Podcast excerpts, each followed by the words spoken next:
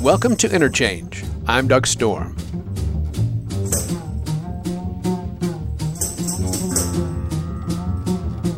Today's show is Babo in the Sunshine. Herman Melville stages the Tryal Rebellion.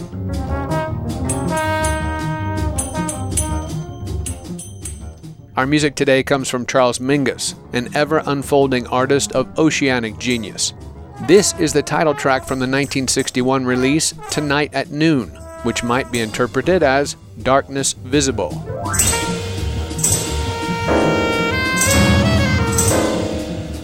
Last week's show with Zach Sell was about how U S slavery troubled the imperial imaginary, asking if U S plantation overseers could translate the brutal practices of slavery's violent efficiencies onto Britain's colonial empire in India and the West Indies in the mid-nineteenth century.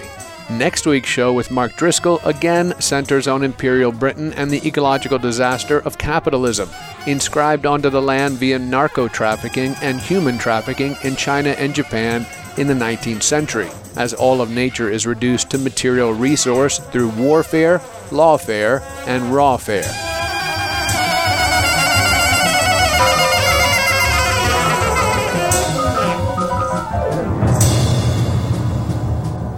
To travel from India to China, we'll board the seal-hunting ship The Bachelor's Delight, captained by Amasa Delano of Duxbury, Massachusetts. En route, we'll encounter a distressed ship in calmed waters, the Spanish slaver, the San Dominic, captained by Benito Cereno.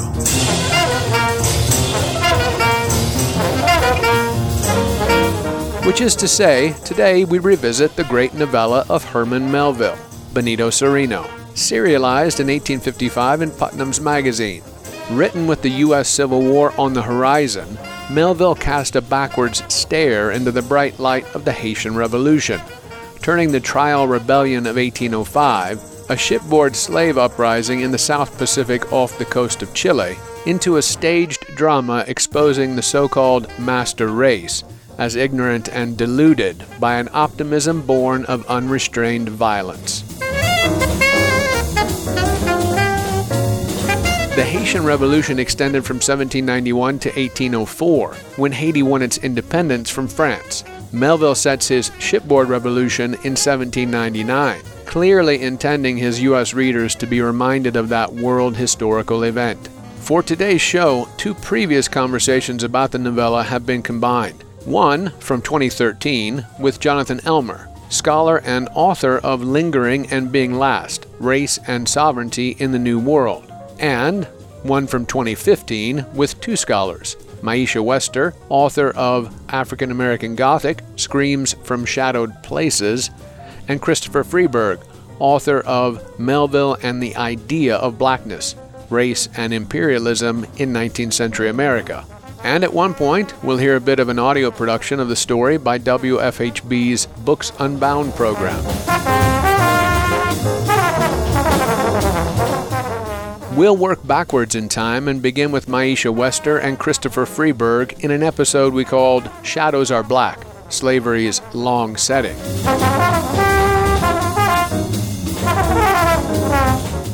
And now, Babo in the Sunshine on Interchange on W F H B.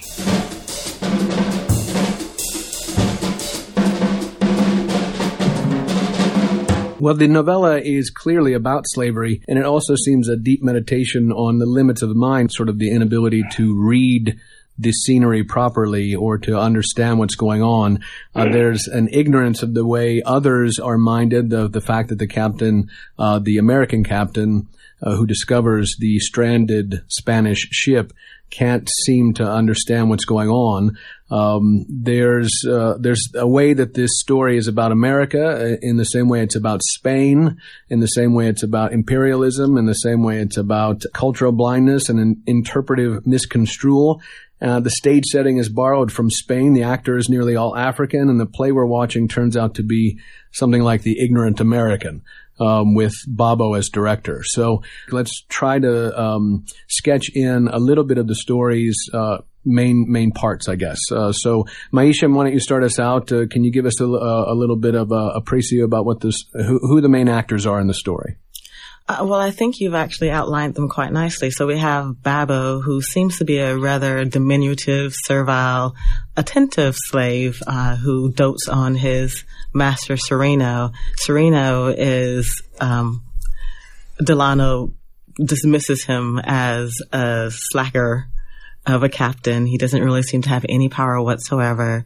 Uh, he seems to be very fragile um, and out of his wits and out of control of Uh, his slave force, um, who seem to behave just out of a natural docility, is pretty much how Delano sets it up. We have Delano, who's the American captain, who is overly guided and whose ideas are overly determined by stereotypes. And I think that's one of the important things about this is uh, Delano isn't just blinded to the slaves' revolts because of his stereotyping of slaves, but he's also blinded because of his stereotypes about Spaniards. Um, we also have Atufal, who is the quiet, looming image of the savage slave who's in chains and brought up from uh, the stockhold of the ship itself. Uh, and we find out that he is a co-conspirator, but not actually the head of the revolt. That's Babo, who's tiny, right? Ever-present, manipulative, seemingly happy-go-lucky, loving Babo.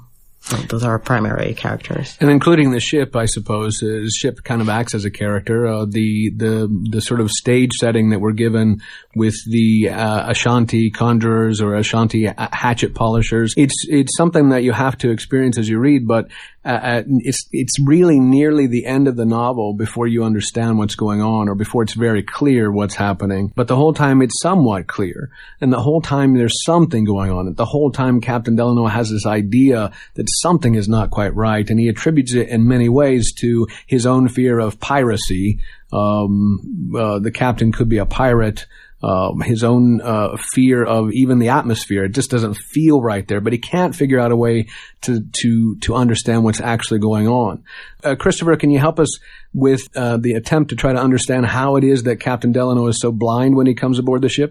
Part of what Melville's getting us to do is to buy into Delano's blindness. In other words, it has to be somewhat convincing. And so, in other words, you don't necessarily pick up that he is as foolish. And so that usually implicates what I think I always find striking in a lot of Melville's work is that he's, uh, that even though he has characters that ultimately you can laugh at at some point or, and appear foolish, that you are also implicated as partially foolish because you get fooled. um, so I think that's a key part of the blindness. So, so that we all have We all have some element of that of that blindness in us, and it's not necessarily that at the end of Benito Cereno that you get some type of cure. Like, oh, if there weren't racism or there weren't stereotypes, then no, I would ever be blind again. Actually, that's a question that seems to be a question that goes unanswered as often uh, does in Melville's texts. Um, just sort of thinking about Delano's blindness, it occurs to me that Melville presents these prolonged descriptions of the scenery around him only to have Delano look, say, well, that's peculiar, and keep moving along. Um, and so I think Delano is really meant to, on the one hand, help mislead us, but at the same time, as Christopher said, really reflect our, our general blindness and willingness to overlook the details because it's irritating. So let's let's start with Babo here. Uh, Babo has been called the most heroic character in all of Melville's fiction. That was by C L R James. Uh, but also, one, uh, once academics discovered Melville in the nineteen twenties, Babo was also called a monster of motiveless malignity. And he's also uh, described as simply an evil character. Stanley Williams, a Yale University professor, wrote in nineteen forty-seven that Babo, after all, as perhaps his name suggests, is just an animal, a mutinous baboon. Aside from everything else wrong with that, there is the assumption of subjection in the word mutinous, which means a rebellion against proper authority. But it's also come to light via a Nigerian scholar in nineteen seventy-four, and this seems to me more in line with something Melville might intend, but uh, Babo in the Hausa language means no, a strong expression of disagreement. Uh, these tidbits I culled from Greg Grandin's recent book, Empire of Necessity. Christopher Freeberg, where where does Babo fit in, in Melville's characterizations for you? Babo, a, a heroic character? I mean, he is heroic because in some ways, it, it's uh, the San Dominic is named after the the, whole, of the Haitian Revolution. And so he is um, heroic in that sense that he's fighting for freedom and wants to go back, wants to go back home.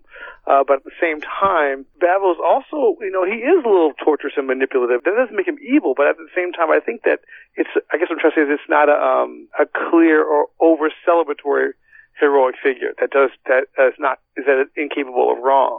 So he does have heroic attributes, um, and bravery and courage. And he also is very extremely uh, smart. He is a mastermind, um, but at the same time, uh, he is vindictive, but, but rightly so. He's probably been tortured himself. It's convoluted there, I think, in a, in a, in a refreshing way uh, that Melville, I guess, is a proto-realist in that sense. The fact that this text is about uh, about trust and knowing and the unreliability of it taps into the idea about, about Babel's character.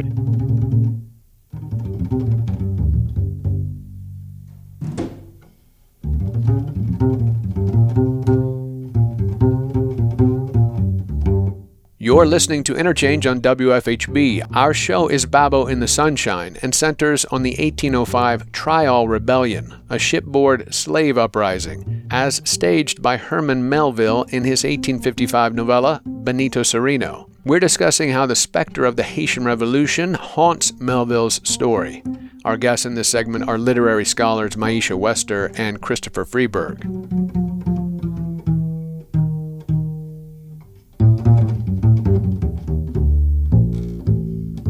And at some point, Melville in the story says, a captain is king, right? This is the captain's ship. Anything that happens on the ship that the captain says is law. And as we read and we find out what's going on, you get the sense that, that the slaves are, in fact, revolting against the proper order.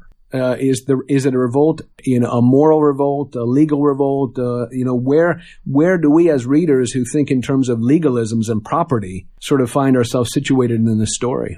Well, and I think it's interesting that you start with that, that observation of Melville's frequent iteration of the captain as king, um, because this is a story that comes to us not just in the midst of slavery, but not long after we formed as a nation itself, right? And so when you talk about the question of revolt, um, and revolting against a king who may be rightfully and legitimately in power, that doesn't mean we shouldn't revolt, because clearly we just did. Um, in doing so, formed ourselves um, into a new democracy. Uh, and so I think if we think about Babo in that sense, right, we're not just, it's not as black and white as is revolt legitimate, is he revolting against rightful authority and therefore a criminal, therefore savage for this revolt. Um, We're not just thinking about this in terms of slave revolts in general. We're also thinking about this implicitly referencing the question of American revolt as well, right? Um, what also interests me is I find it very amusing that the first person you noted that Babo, defined Babo as heroic was C L R James.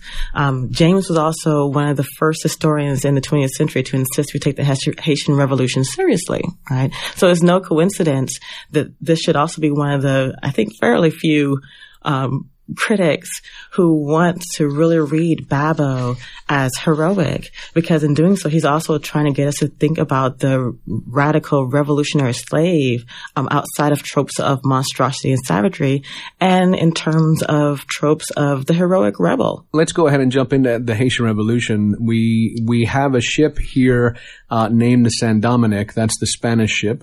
Um, the American captain's ship uh, is named the Bachelor's Delight, which is also an interesting name, and uh, obviously Melville takes t- takes care with the naming of his ships. In the actual um, the actual narrative that Amasa Delano uh, writes, his voyages, uh, the ship is the Tryal, I believe. So he's uh, Melville has changed the name to make this explicit reference to the Haitian Revolution. Is is that correct, uh, uh, Christopher Freeberg? Yes, I think it goes back to a lot of to a lot of things that we've been saying about the historical and sociological and philosophical power of, of revolt. That C L R James can see uh, Babo as central to the idea of of hero- heroism and nobility in terms of black revolt, but also in terms of Melville's text, that there's a complete utter defiance of all order in Babo. In other words, it happens epistemologically, sociologically. So, so knowledge and social interaction, uh, personal interaction aboard the ship are all unreliable. Having a slave revolt, one that has happened in history and one that has currently happened on uh, on the boat, you know, is compelling. The slave revolt happens and it's put down, and at some point we get a legal document near the end that gives us the captain's version, and we get a legal perspective, which is, uh, again, authority, then Babo speaks no more in a sense. It was primarily through the legislative authorities and documents um, of the nation that we were supposed to know and understand the slave body. Uh, these were the documents which coded what could and could not be done to the black body, uh, how they were allowed to function both as enslaved laborers and as uh, free bodies um, in relation to whites. Um, and that in these various codes, we have an implicit definition of what the black body is and what it's capable of. Um, and so what we really see in that really long deposition at the end is a determination to refix Babo and Atufal, right? Because it's not just uh, a recounting of the revolt itself, is also an account of Babo's life. Only we don't get it from Babo, right? We have to get it secondhand. We have to get it through a legitimating authority that decides what in his narrative is worth recounting, right? Um, you might assume that that narrative is as haunted by stereotypes, discriminations, inaccuracies, um, because we don't get Babo speaking it to us. Um, and I think that's what really haunts at the end. So on the one hand, we have this long document that's overly determined and overly anxious with refixing the slave and the black body within a very rigid position. And this isn't just in terms of an American legal system, but because this occurs essentially between nations, this is global. Um, but then contrary to that, we have Cereno's final haunting articulation, right, that the Negro remains unfixable, unknowable, right, that even once we've tried to recode and recontain him within the legal system uh, and thus refix him as object, that he still escapes. At the end, his, uh, you use the word fixed, uh, Maisha, at the end, Babo's head is fixed on a pike. Christopher, is that uh, is that where Melville's going with his, his sort of comment in, in, in Babo being, or having his brain be the hive of subtlety? The material object of Babo's head, the juridical object of the court proceeding, and all these, these layers of objects that are supposed to deliver us to truth, in the end still become unreliable. And I think what is profound about these things is how Melville's repeatedly asking us to experience unreliability. Like, this is the material affect of unreliability. How do you feel when something that you want, desperately want closure to, will not give you closure? Yeah, and I think you talk about this a little bit in your book, Christopher, if I recall correctly, uh, the notion that um, the very presence of the destroyed slave rebel, right, that that overly abused, punished body um, is not just a sign of justice restored, but also calls us to question uh, the abilities of the slave, right? Because the slaves were not, one, supposed to revolt. They were supposed to be docile and happy. They were supposed to be non-human. Objects, pets don't revolt. Um, but two, they weren't supposed to be successful. Uh, and Babo was pretty darn near successful in his revolt, right? Um, and so that head is as haunting as Cereno's articulation of the Negro, right? Um, because Babo's head is both a sign of a supposed return to normalcy, but also a sign that we should question what powers, what abilities, what authorities, and what drives do the slaves really have?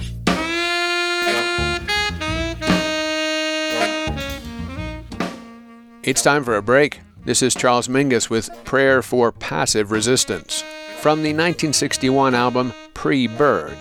More on Herman Melville's masterful exposure of the willful American belief that Africans were not fully human and incapable of cunning and deceit in his novella Benito Cereno. Stay with us.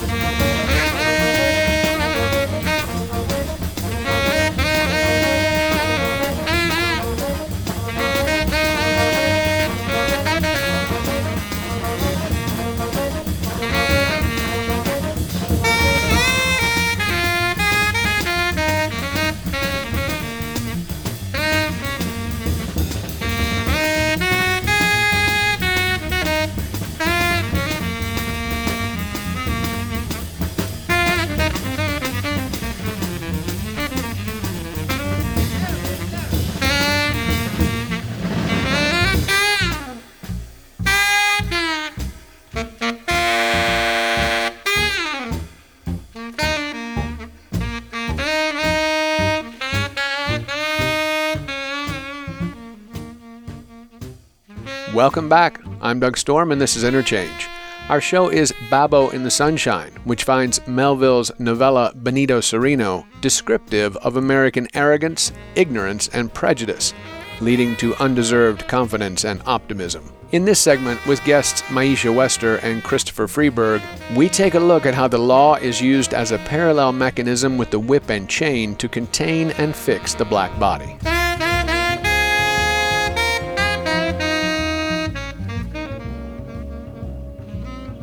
When we look at the, the story in its completeness, we have three parts, basically, then. We have the beginning, which is the atmosphere and the mystery that leads into the action of the revolt and the discovery that Babo is not the faithful body servant of the Spanish captain and the body servant that even uh, uh, Amasa Delano wants to purchase from Captain Cereno, right? That leads into the deposition. So after the actual revolt, we get the deposition, which is a legal document. And then at the end, we have what is uh, a kind of chat, I think on the way to the tribunal, with Cereno and and Captain Delano. So the two captains have a uh, an after if event conversation. And in that sense, we begin to unravel and untangle the perspectives of these two captains, right? And as we said already, Babo is spoken for in some sense. But the two captains, do they learn anything from, from what has happened? Christopher? Cereno doesn't learn much of, I mean, he's pretty worn out. I mean, we get him in a pretty, in a dilapidated state that really doesn't get better. Uh, and that is part of the reason why Del- Delano's baffled at the end, because he's like, well, why aren't you feeling better? And this is, uh, this is why that, why, as Maisha mentioned, that this failed the return to normalcy uh, never actually occurs, that the that Negro is still haunting. But you don't really get some type of, you know, more elaborate sense of revelation from him post-revolt about new things in the world, the way of the world, about blacks, uh, you know, about global trade or whatever. It's still proliferating questions. Let me give a little bit of the last speech uh, that was exchanged between the two of them and ask Maisha to, to comment. This is uh, starting out with Captain Delano, who gives what I, again, uh, assume and uh, imagine is Melville's assertion of the American mentality. But the past is past. Why moralize upon it? Forget it. See, yon bright sun has forgotten it all, and the blue sea and the blue sky. These have turned over new leaves. Because they have no memory, he dejectedly replied, because they are not human. But these mild trades that now fan your cheek, do they not come with a human-like healing to you? Warm friends, steadfast friends are the trades. With their steadfastness, they but waft me to my tomb, senor, was the foreboding response. You are saved, cried Captain Delano, more and more astonished and pained. You are saved. What has cast such a shadow upon you? The Negro. There was silence, while the moody man sat slowly and unconsciously gathering his mantle about him as if it were a pall. There was no more conversation that day. Maisha? There's two things happening here. At the end, I don't know if I want to say that Cereno has learned something. Learned means, suggests that he's reached a conclusion. But I think what he's done is now been thrown into a state of questions, of questioning, a profound questioning about the overall order of things. Um, and so in that passage you just quoted, uh, he mentions the question of the leaves and the wind not being human, right? And that question of humanity suggests that he's maybe alluding to the question of black humanity as well, right? Another figure or group of figures that he previously understood to be inhuman, to be mere objects, passive objects, um, that couldn't do harm, that clearly could, right? Um, and so in one moment in which you have an object that becomes active, shows agency, so shows determination, shows profound intellect, right? And let's not forget, uh, during the Enlightenment period, intellect, reason were some of the major points that defined humanity. And so that you have these points illustrated in the black body calls one into question, right? Calls someone like Cereno to question whether or not someone like Babo is actually human, despite all of their savagery, right? Because they do show signs of intellect. They outwit their captors and this American sailor, right? And so I think um, that this is the reason Cereno has to die. He's his entire world has now just been thrown upside down. Delano, however, and I, I kind of have to chuckle at that, at his opening statement, why worry about the past? Because I think Melville is actually laughing at us as well. In eighteen fifty-five, um, we've had the Haitian Revolution, which you mentioned earlier, um, which came to a, a conclusion, a final conclusion in eighteen oh four. We've also had the Nat Turner insurrection in eighteen thirty-one. Um, these were both moments in which, one, Americans freaked out, right? Now you have not just slave revolting, but in Haiti, a successful slave revolt, um, and in Turner, one a, a revolt that promised that could have been very successful. Um, in both cases, you had after the fact questions, debates in America about whether or not we should get rid of slavery, not based on Black humanity, but based on the violence that the institution could do to whites. Right? Um, in Virginia, there were tons of debates about, well, one, should we free the Blacks and then ship them somewhere else, maybe Canada, maybe Haiti, maybe back to Africa. All right. Um, but should we continue with slavery here? Um, those debates didn't last long, so that by the time we get to eighteen fifty-five, to have Captain Delano saying, oh, but the past is done, why worry about it? Mm. Um, Melville seems to almost be laughing at us. At the same time, at by this point, we've had numerous slave narratives come out, which have spoken of slaves who are willing to literally fight for their lives and their freedom, right? You have Frederick Douglass, who's published by now his fight with, his epic fight with Covey, right? Which he defines as the point of making himself from a slave into a man.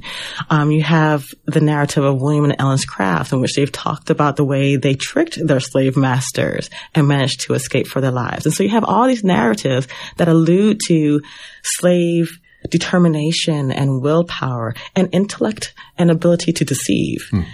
And yet the country still seems to be, at least the South, seems to be rather happy to continue with the current institution as if the past, as if none of this mattered.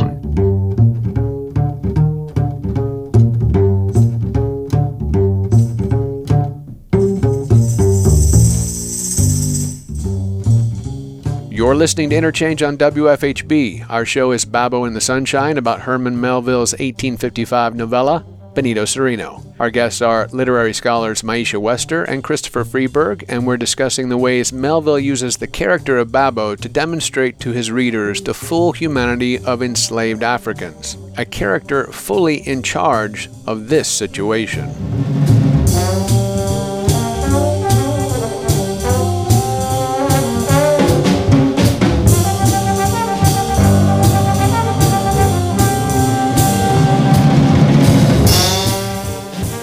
You pointed out, uh, Maisha, that at this point in eighteen fifty-five, we've had Nat Turner, and we've had Frederick Douglass, we've had a lot of things that I'm sure Melville had read. Is is Melville really sort of commenting all this sort of, on all this kind of um, what seems to be progress? Well, I'd probably say that there the the language about the the past, I think, is uh, is is definitely multi-layered. I mean, we have to also consider that that Emerson.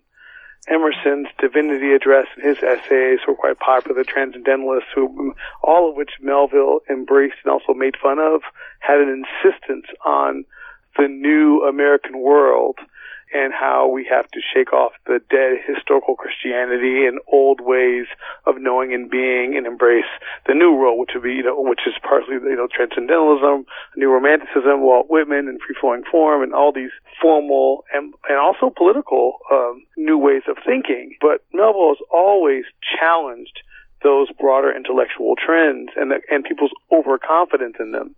When something that has traumatized Uh, Benito Cereno physically and mentally thwarted him, he's asking him, oh, why don't you just, you know, it's over now. Just forget it. I think that also has to do with the, with, I'd probably say moving forward about thirty or forty years with questions of race and Reconstruction and this whole notion of racial trauma about Blacks and whites being able to move forward post-Civil War. Um, and, you know, many Blacks are anxious to move forward, and many powerful whites, especially in the South, are anxious to take their power back. And the Klan is, the Klan is formed, and you do have this kind of ongoing contest about the role of the past, you know, in creeping up in the present. But I think Melville's, and the story is basically saying in some ways that you can assert moving past past all you want, but there's but there's real blood and there's real trauma and there's real history that disables or, or really makes that difficult if you're unwilling to, as Delano does, to truly confront it.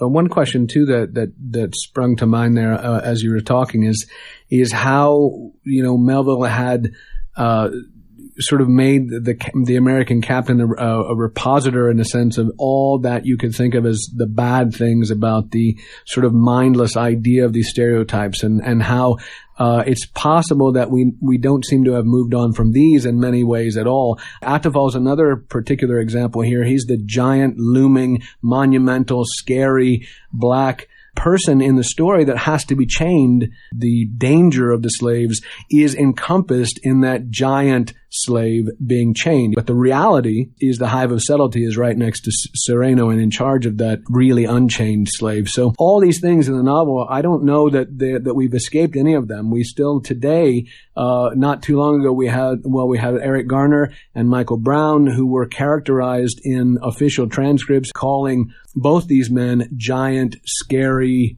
uh, creatures almost. This is the same language from Melville's time to ours. Maisha?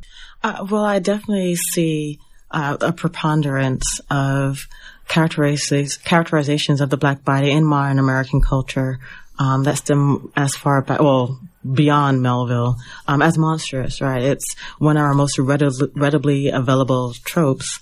Um, I think what we see in Melville and what we also see reflected both in um, the political reaction to Garner and Brown versus the the protest um, is a determination to say, well, once we fix the law, once we've located the problem in the legal system and the legal codes, tweaked it, we can now move on, right? And so I think this is the other reason why we have that long um, bit of legal jargon at the end. It's because it's once we fix that, we can then now happily move on without looking at the ways in which political culture, popular culture continues to code blacks either as monstrous um, or as docile and thus invisible. Um, once we recognize what is problematic in a very basic way in this sort of legal system, we don't have to worry more about the larger institutional, ideological um, codes underpinning that system itself. Christopher, uh, last word uh, for you uh, here in the same vein. Do you get a sense that in this particular story that, that that Melville is trying to point in that direction as well, that the captains, that the slave trade, that seeing the the African as chattel, as non-human even, extends to today in the way we legalize or encode the way we treat minorities, in, in particular in author- by authorities? I think yes.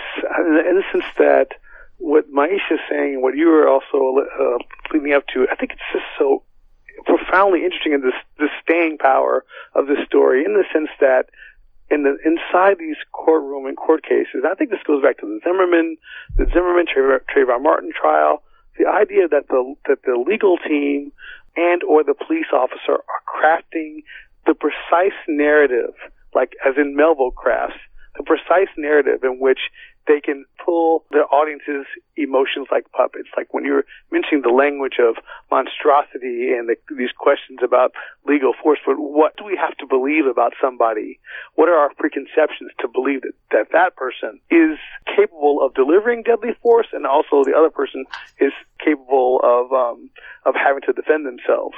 What I'm just alluding to is the idea of the staging of what makes killing a black person okay when they don't have a weapon, and what makes that believable and what makes that understandable to a public or to a ju- or to a grand jury. In that sense, that is the Delano audience. But the brilliant, the compelling and progressive thing about what Melville is doing in writing this in the middle of the nineteenth century is that the African is the person who's actually doing Melville's staging.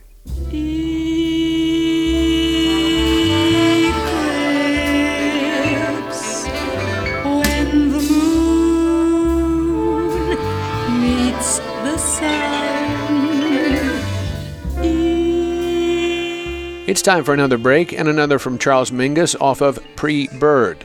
This is Eclipse. When we return, we'll hear from Jonathan Elmer about the ways Melville's novella is a masterclass in thinking and seeing through preconceptions. Stay with us.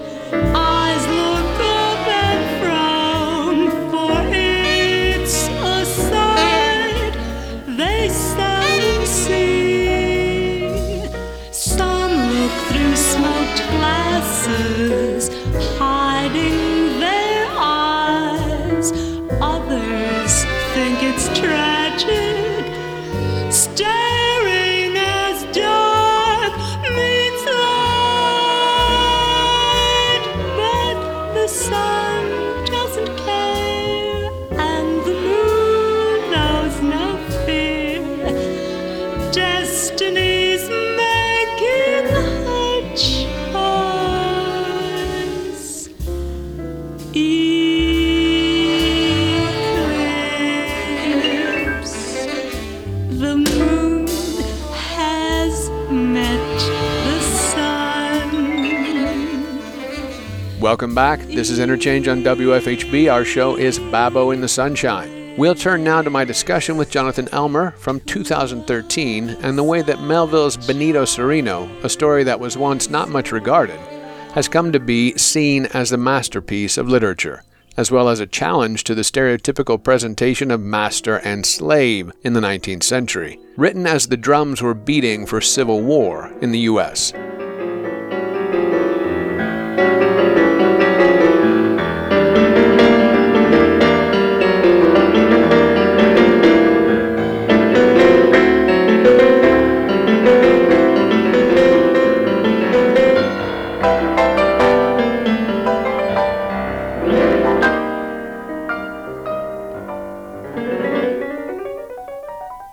As I am a somewhat devoted reader of Melville, I was attracted to a paper you wrote called Babo's Razor, which uses Melville's novella Benito Cereno to think about how our preconceptions, our socially learned frameworks, not only limit our capacity to think, but just as nearly blind us to what is right in front of our eyes.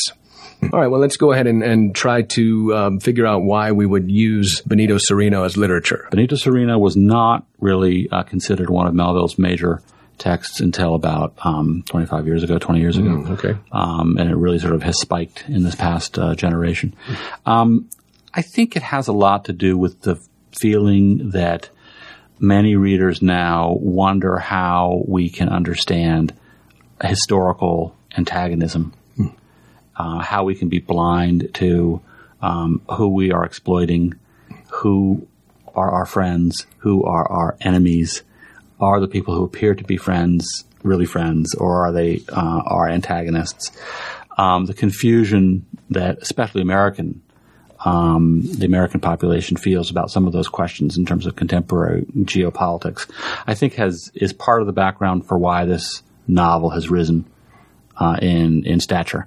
Um, the novel itself is. Uh, It describes that phenomenon, the the um, the whaling captain or the captain of the ship, the American captain of the ship, Amasa Delano, gets uh, aboard uh, a ship that's apparently in distress, and it looks like the uh, captain of this slave ship um, has lost many of his crew to sickness and there has lost discipline over the slaves who are on board, who are being transported. Um, the we fairly quickly learn as readers that the focal consciousness, the American captain, is blind mm. to things that are going on or just kind of stupid. He's very cheerful. He believes every time he has a portent of something terrible happening or maybe something's not right here, he quickly explains it away again in a way that makes human nature seem benign. Mm. And he prides himself on having that attitude. He thinks of it as peculiarly American, mm-hmm. that we be- believe in the good of people. Uh, and we do not think ill. It turns out that he is on a ship that's been entirely um, uh, controlled by the apparently the most abject of the slaves, the personal servant of the captain, uh, a slave, a short, very short slave. He's described wonderfully in the text, uh, uh, named Babo. And Babo is, looks like he's the most abject of all the slaves, but in fact is the mastermind of everything, all the while pretending still to be an obsequious mm-hmm. personal servant to the Spanish captain, Benito Cereno. You mentioned a couple of things that were really interesting there in terms of not only, I suppose, fictional technique, which is point of view, and you, you use the word focal. The American captain right. uh, comes in and can only see certain things. Right. He he comes onto a ship from his own ship. A ship is in distress. Um, he there are no colors. The, the ship is waving no flags. He doesn't know what it is. Uh, he expects it to be a certain thing when he gets on it. And as you say, the crew has been decimated. Right. There are only slaves almost on the ship. Uh, the captain is weak and sickly, but um, and and our our Captain Delano, American captain, is is sort of constantly criticizing his his ability as a captain. You That's know, right. it's, there's no discipline here. You know, what are you doing? Um, and al- almost always in his own head. That's right. Just trying to understand it again only through his own perspective, That's not right. what else could be going on. But he does make some speculations. Can you explain some? Well, of those? he makes he makes a number of speculations, and um, you know, he the the worry is that this uh, Spanish captain is both too brutal, um, a which is a stereotypical view of the uh, Spaniards in particular on the part of the Americans, that the, that um, Spanish slaveholding was and Spanish imperialism uh, was uh, more brutal and more inhumane mm-hmm. than the American type. Um, but he also thinks that he's um, just weak uh, and weak-willed and sickly and all the rest of it. Babo knows how to manipulate the American captain. Mm. And Babo figures out the way to um, dupe this captain so that he does not realize that there has been a successful rebellion on board this ship. That's what Babo needs to mm-hmm. do. He needs to convince this captain that there's nothing wrong here. Mm-hmm. Go on your way. Is to stage a whole series of very dramatic events um, to uh, to incite the American captain to apply his various kinds of ideological and automatic mm. thoughts. The most, perhaps the most striking one is um, a, a slave named Atufal is brought up in chains to the to the captain Benito Cereno, and is um, is apparently uh, being asked, "Will you beg pardon? Will you please beg pardon?" And Atufal, uh, a very noble, large slave, um, refuses. Just sits, stands mutely before the captain, and then is sent back um, uh, below decks again. This. What we're supposed to believe here is that Atufal was a, a sovereign figure in his homeland, a king or a prince of some kind, uh, that he is absolutely rejecting uh, slavery in every possible way, including asking for uh, to be to be reprieved from the punishment. This allows uh, the American captain, Amasa Delano, to say he's both a noble figure and, uh, and an abject one because he's, of course, enslaved. Mm-hmm. This allows Delano to affirm his own recognition of humanity across the slave-master divide, right? Mm-hmm. Yeah. He says, ah, this guy's a great guy. He's a powerful figure. It's kind of bad historical luck that he's a slave, but he is a really a noble, the, the, the so-called noble savage. Yeah, so you have Melville playing into um, what what we assume is a, an American stereotype of the noble savage, and and his um, primary, again, focal point of view is Delano's, right. who who is a stand-in perhaps for Melville's reader. That's always been um, part of the, the interpretation of the story through history is what was Melville trying to do with his reader. Mm-hmm. There are, and this is where putting Cereno in connection to things like Bartleby mm-hmm. uh, and even Billy Budd is important because all of these texts present uh, either first-person narrators or focal narrators who are really deeply flawed or are making decisions that the reader is going to find really uncomfortable. Uh, and we are placed by Melville inside their heads, in any case, in such proximity to them that we can never fully uh, separate ourselves mm-hmm. from their worldview. In that sense, we're sort of implicated.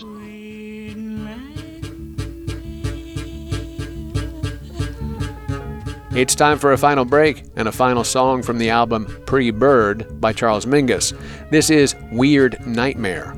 Stay with us for more Babo in the Sunshine when Interchange returns on W F H B.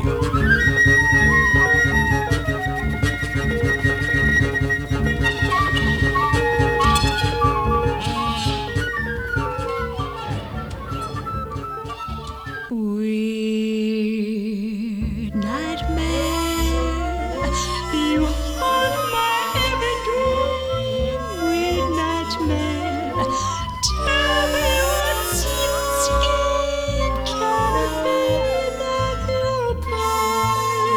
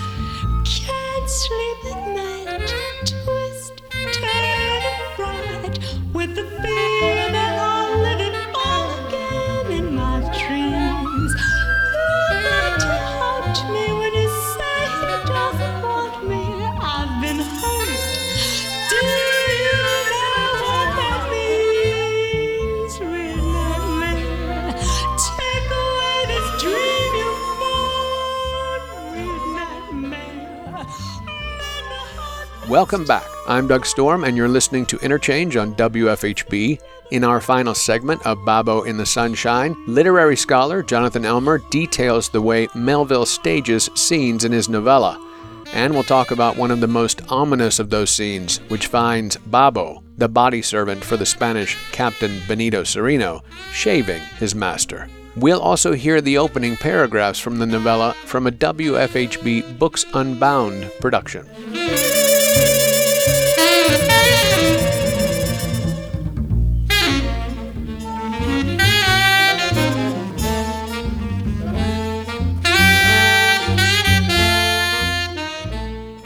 Delano is an American. Yeah. Delano is, uh, oh, it's a whaling ship, mm-hmm. um, and he's confronting a slave ship. Right. And so we confront in eighteen fifty, in Melville's story, it, it writes it in eighteen fifty-five. It's a story from seventeen ninety-nine, I right. believe it's set, set in. Set in seventeen ninety-nine, yeah. And so as an American, this is sixty years down, you know, uh, forward. We're nearly into the Civil War. That's right. This is, a, this is really a hot thing. Yes. Th- you know, this is a dangerous thing. Right. This is a bold thing for Melville to have written and published. That's right. I haven't seen anything really in terms of feedback on it at the time. You know, what what was the response to the story? The response that we've been able to track does not indicate that people were outraged mm. or scandalized. Okay. I mean, this is the mid-eighteen fifties. Mm-hmm. They got bigger fish to fry, the American public, uh, than Melville's. Uh, you know, they got they got the Fugitive Slave Act. That's They're right, going to have right. John Brown eventually. You know, mm. there's there is stuff going on that is much more out of control. Mm-hmm. In some ways, it's a little bit of a puzzle that has been allowed future generations to unpack. Um, it is fairly clear to us now, or it seems clear to us now, that what Melville wanted to do by taking, by publishing in eighteen fifty-five, six years before the beginning of the Civil War, a story that's set in the era of revolutions, mm-hmm. the revolutions that are the American Revolution first, the French Revolution second, but really importantly for that story, the Haitian Revolution, mm-hmm. the only successful revolution on the part of slaves in the New World. The Haitian Revolution was a huge deal in the American pu- uh, public imagination for the time of seven, from seventeen nineties to the time Melville's writing. Melville's writing. Mm. A, a, a cautionary tale, a tale of horror, uh, a catastrophe. The U S government did not recognize the Republic of Haiti um, until well after the Civil War. Um, th- this was a, a place of denial. Uh, the idea of a successful slave rebellion was the stuff of nightmares. And it was the stuff of nightmares not just for the people in the South, where, where it was very volatile, but also for many, many Northerners. So by calling the ship that Benito Cereno uh, is is the captain of, the San Dominic, it invokes Santo Domingo, which is in fact Haiti. And the idea of a successful slave rebellion in San Dominic is the sort of embedded story. And of course, the contradiction between the ideals of the American Revolution and um, and freedom versus the slave state that America was in seventeen ninety-nine, as it was in eighteen fifty-five, is the is the source of the conflict of the story. You used a, a good word earlier, staging. Mm-hmm. In in some respects, the, the novel does or novella does seem to move as set pieces somewhat, mm-hmm. or uh, the characters move on and off stage frequently. Right. So Benito Cereno is often led off by Babo to That's rest right. or That's take right. a break, and goes off stage, yeah. and then we're left with Delano saying, "What's going on here?"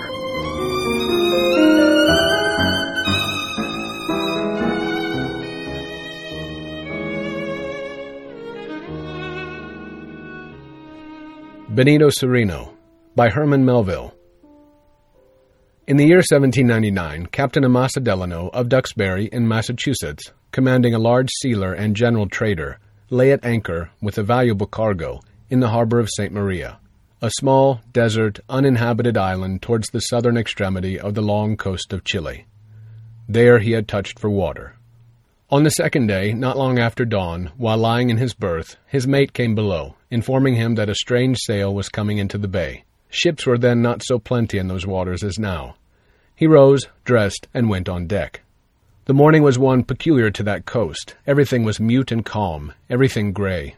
The sea, though undulated into long roods of swells, seemed fixed, and was sleeked at the surface, like waved lead that has cooled and set in the smelter's mould. The sky seemed a grey surtout.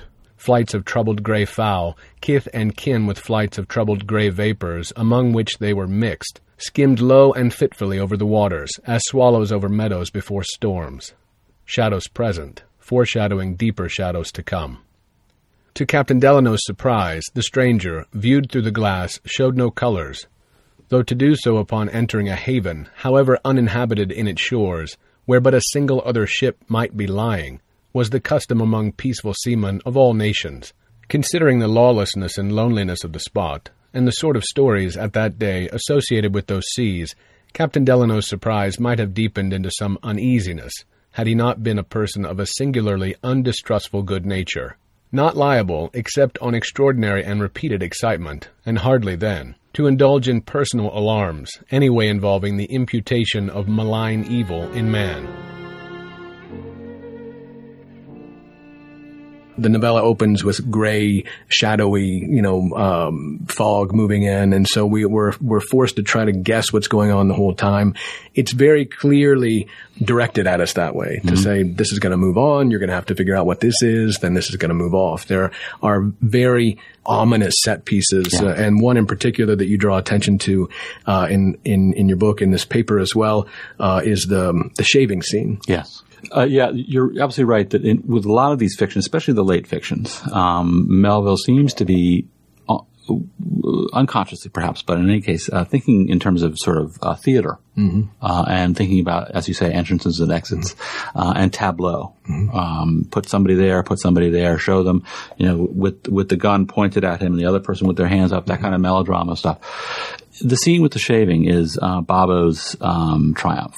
Um, he invites Delano to participate during the toilet, as the mm-hmm. uh, archaic phrase would have it, um, of the captain. In other words, the uh, his personal servant shaving him and, and, and preparing him. So an exchange goes forward between these three figures, Benito Cereno, Captain Delano, and Babo, all of which time Babo is keeping up a kind of an obsequious patter.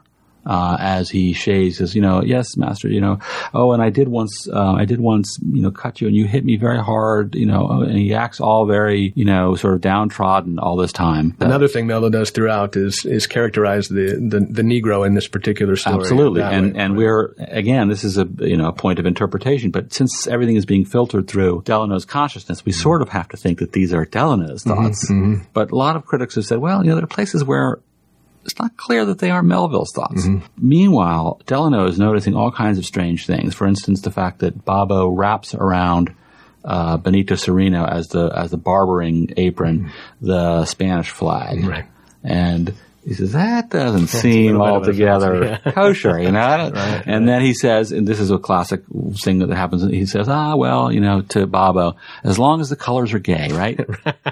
That's right. I forgot we, yeah. Because the, you, the, the idea you that, yeah, black people, right, right, you right. love bright colors, right, et cetera, right. et cetera. Basically, this is a scene in which Benito Cereno is being forced to say the script he's been given by Babo with a razor at his neck. Delano is...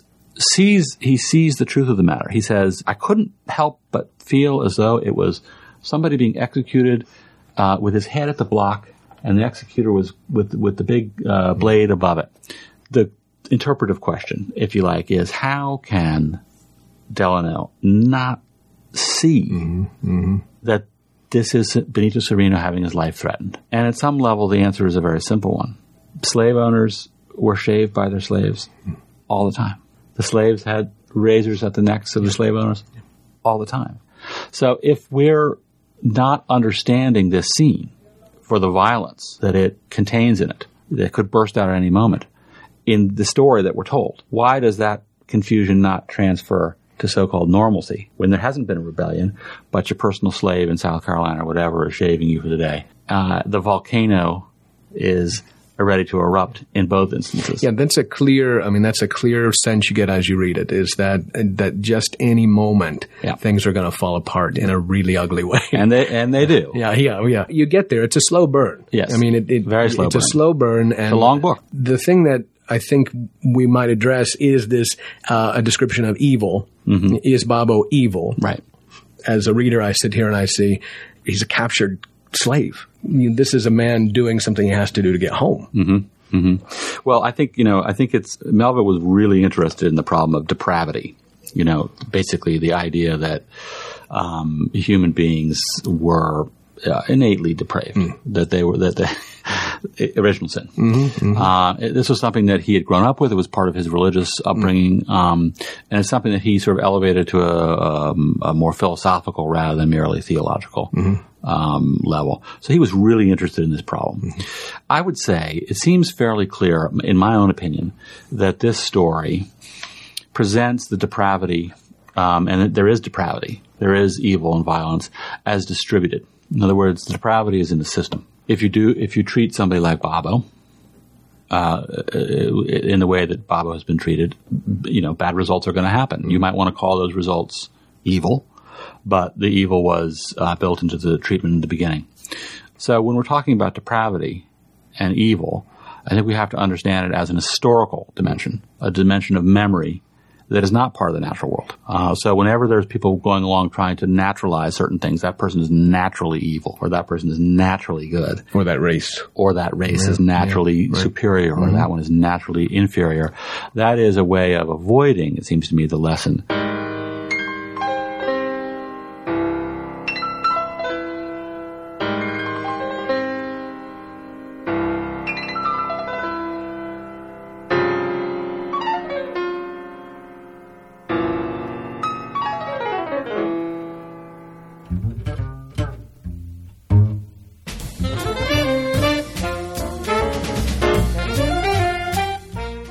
That's our show.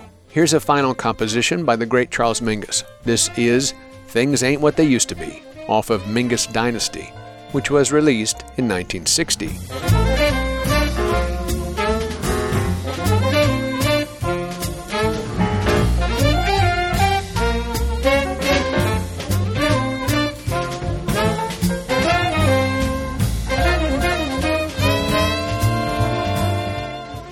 Amasa Delano's ship in Melville's story bears the fictive name of Bachelor's Delight to illustrate the arrogance and optimism found in abundance in the imperial projects of the U S and Britain, fueled by capitalist resource extraction and the extreme violence needed to coerce labor. Next week, we'll talk with Mark Driscoll about his book, The Whites Are Enemies of Heaven, Climate Caucasianism and Asian Ecological Protection, which details, among other things, British narco-trafficking in the nineteenth century.